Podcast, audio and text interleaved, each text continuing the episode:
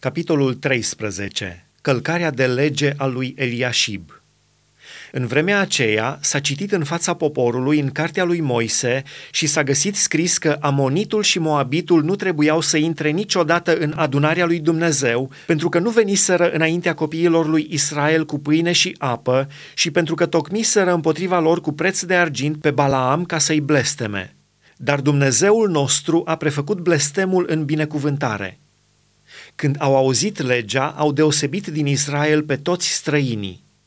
Înainte de aceasta, preotul Eliashib, care era pus peste cămările casei Dumnezeului nostru și rudă cu Tobia, pregătise pentru el o cămară mare, unde puneau mai înainte darurile de mâncare, tămâia, uneltele, zeciuiala din grâu, din must și din unt de lemn, părțile rânduite pentru leviți, cântăreți și ușieri și darurile ridicate pentru preoți. Eu nu eram la Ierusalim când s-au petrecut toate acestea, căci mă întorsesem la împărat în al 32-lea an al lui Artaxerxe, împăratul Babilonului. La sfârșitul anului am căpătat de la împărat voire să mă întorc la Ierusalim și am văzut răul pe care îl făcuse Eliashib, pregătind o cămară pentru Tobia în curțile casei lui Dumnezeu. Mi-a părut foarte rău și am aruncat afară din cămară toate lucrurile lui Tobia.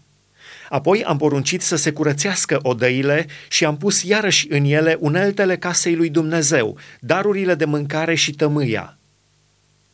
Zeciuielile aduse din nou. Am auzit de asemenea că părțile leviților nu li se dăduseră și că leviții și cântăreții, însărcinați cu slujba, fugiseră fiecare în ținutul lui. Am mustrat pe dregători și am zis, pentru ce a fost părăsită casa lui Dumnezeu? Și am strâns pe leviți și pe cântăreți și am pus iarăși în slujba lor. Atunci tot Iuda a adus în cămări zeciuiala din grâu, din must și din unt de lemn. Am dat cămările în grija preotului Șelemia, cărturarului Tzadok și lui Pedaia, unul din leviți, și le-am adaos și pe Hanan, fiul lui Zacur, fiul lui Matania, căci le mergea numele că sunt credincioși. Ei au fost însărcinați să facă împărțirile cuvenite fraților lor. Aduți aminte de mine, Dumnezeule, pentru aceste lucruri și nu uita faptele mele evlavioase făcute pentru casa Dumnezeului meu și pentru lucrurile care trebuiesc păzite în ea. Sfințirea sabatului pe vremea aceasta am văzut în Iuda niște oameni călcând la teasc în ziua sabatului, aducând znopi, încărcând măgarii cu vin, struguri și smochine și cu tot felul de lucruri și aducându-le la Ierusalim în ziua sabatului și i-am mustrat chiar în ziua când își vindeau mărfurile. Mai erau și niște tirieni așezați în Ierusalim, care aduceau pește și tot felul de mărfuri și le vindeau fiilor lui Iuda în ziua sabatului și în Ierusalim. Am mustrat pe mai marii lui Iuda și le-am zis, Ce însemnează această faptă rea pe care o faceți pângărind ziua sabatului? Oare n-au lucrat așa părinții voștri și nu din pricina aceasta a trimis Dumnezeul nostru toate aceste nenorociri peste noi și peste cetatea aceasta? Și voi aduceți din nou mânia lui împotriva lui Israel, pângărind sabatul.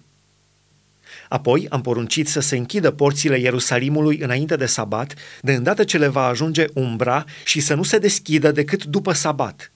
Și am pus câțiva din slujitorii mei la porți să oprească intrarea sarcinilor de mărfuri în ziua sabatului. Și așa, negustorii și vânzătorii de tot felul de lucruri au petrecut noaptea o dată și de două ori afară din Ierusalim. I-am mustrat și le-am zis, pentru ce stați noaptea înaintea zidului? Dacă veți mai face încă o dată lucrul acesta, voi pune mâna pe voi. Din clipa aceea n-au mai venit în timpul sabatului. Am poruncit și leviților să se curățească și să vină să păzească porțile ca să sfințească ziua sabatului. Aduți aminte de mine, Dumnezeule, și pentru aceste lucruri și ocrotește-mă după marea ta îndurare. Mustrarea pentru femeile străine Tot pe vremea aceea am văzut pe niște iudei care își luaseră neveste azdodiene, amonite și moabite.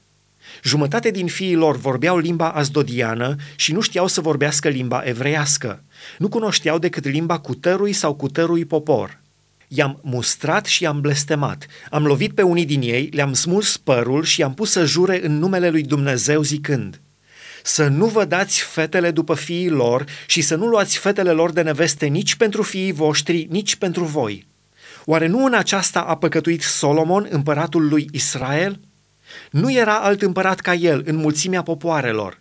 El era iubit de Dumnezeul lui și Dumnezeu îl pusese împărat peste tot Israelul.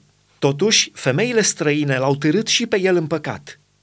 Și acum trebuie să auzim despre voi că săvârșiți o nelegiuire atât de mare și că păcătuiți împotriva Dumnezeului nostru, luând neveste străine? Unul din fiii lui Ioiada, fiul marelui preot Eliashib, era ginerele lui Sanbalat, Horonitul. L-am izgonit de la mine. Aduți aminte de ei, Dumnezeule, căci au spurcat preoția și legământul încheiat de preoți și leviți. I-am curățit de orice străin și am pus rânduială în tot ce trebuiau să păzească preoții și leviții, fiecare în slujba lui, în ce privea atât darul lemnelor la vremi hotărâte, cât și cele din tâi roade. Aduți aminte de mine spre bine, Dumnezeule,